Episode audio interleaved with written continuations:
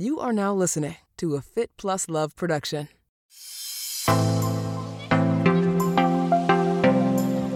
Hello and happy Monday. Welcome to Monday Moves on the Marnie on the Move podcast.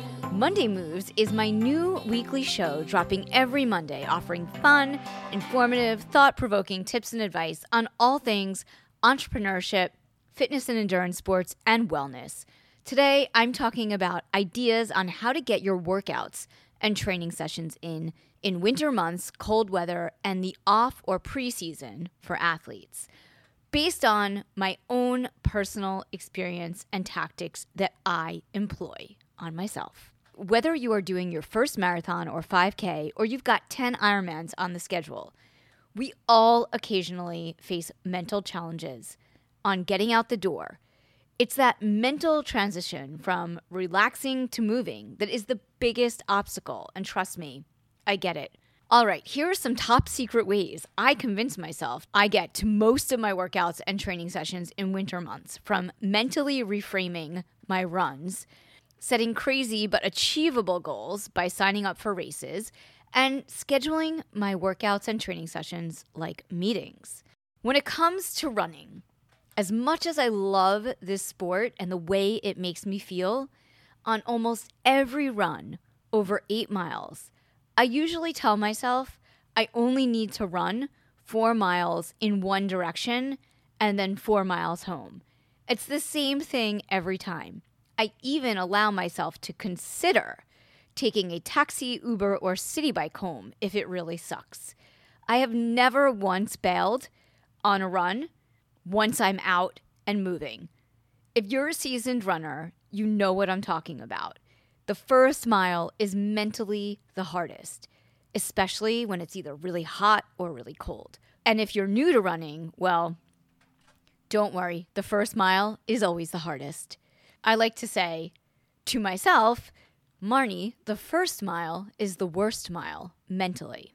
In addition to mentally reframing the run, if I don't feel like going for a run, I lure myself into going for that run by using it as a way to listen to new music or a podcast. And I make it less about running and more about the music and experience as a way to have fun. When it comes to strength training, my least favorite of all of the workouts and exercise that I do, it is my biggest mental challenge to get to the gym but I know it is so important. It is a non negotiable for endurance athletes, and it should be a priority. For me, I love to be moving outside in a forward direction. So, hanging out in a gym, staring at all the machines can be overwhelming. Thankfully, I have a trainer twice a month here in New York City at Physical Equilibrium that keeps me on course. Before this, I've had trainers here and there and really, that's the only time that strength training has worked for me is when I am accountable to someone else. But I finally found this middle ground, a workaround, which is a combination of having a trainer twice a month and being accountable, but also I'm rewarding myself. And ironically, my reward for doing the strength training is being able to spend time running and doing triathlon and signing up for races. I told myself this summer if I don't start heavy lifting twice a week, I am not allowed to sign up for half marathons or triathlons because I can find the time to swim, bike, and run, but I always make excuses around strength training.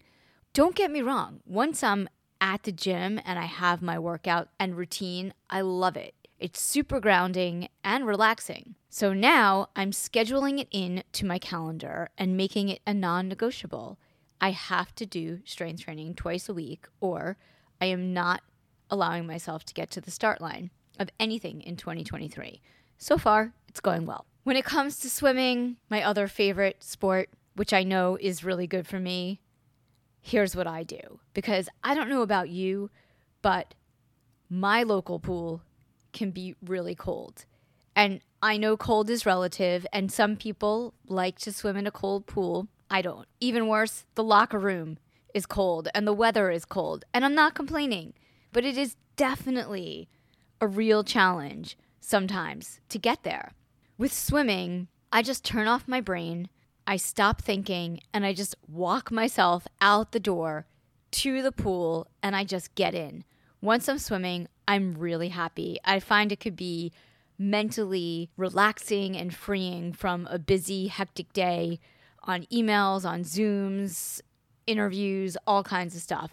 Swimming is awesome, but mentally, to go from the desk or the couch to the pool is not easy. Once I'm in, I zone out. If you are a seasoned athlete or new to this, any sport, these are some takeaways that could be helpful as you try to get all your training sessions in, get to the gym, work out, all of those things. Number one, reframe the workout or training session. If it feels like it's too much or it's unachievable, break it down into smaller parts. Number two, find something that you love about it and remind yourself why you're doing it. I'm sure there is something about why you started this adventure that you love. Three, remember, you can do hard things, and this is most likely just in your head. Number four, leverage the reward system. Whether it's donuts and pizza, new shoes, a new bike, signing up for a race, whatever it takes. Find something that you can really look forward to beyond the immediate results of a workout or training session. Five, schedule it like a meeting and make it a non negotiable. Put it on your Google Calendar as like a repeated thing that happens each week. If you're on Training Peaks or today's plan, it's already in there. But sometimes the Google Calendar makes it more official in your mind. Six, master the transition from not moving to moving. That I would say might even be the biggest mental hurdle that you have to overcome is going from just chilling out or working and feeling like you need to keep working or being with your family to getting out the door and doing your training session. Number seven, don't beat yourself up. We all do, but try not to. If you miss a session, it's a okay. Eight, remember, you are not alone in this struggle. Not wanting to move from a comfy couch, family time, a busy work day, everybody experiences this. So get out there and get your workouts in. That's what I'm going to do. Hope you have an awesome day.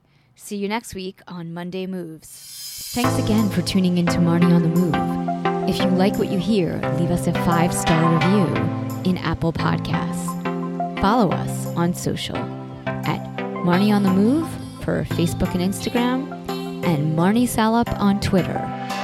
Head over to our website, marnieonthemove.com, for more info on this episode, links in the show notes, and of course, sign up for our quarterly newsletter, The Download to get updates, deals, giveaways, and information on future events for 2019. I want to hear from you. Email me, marnieonthemove1 at gmail.com, and let me know what you're enjoying, what you want to hear more of. If you have questions for our guests, just reach out.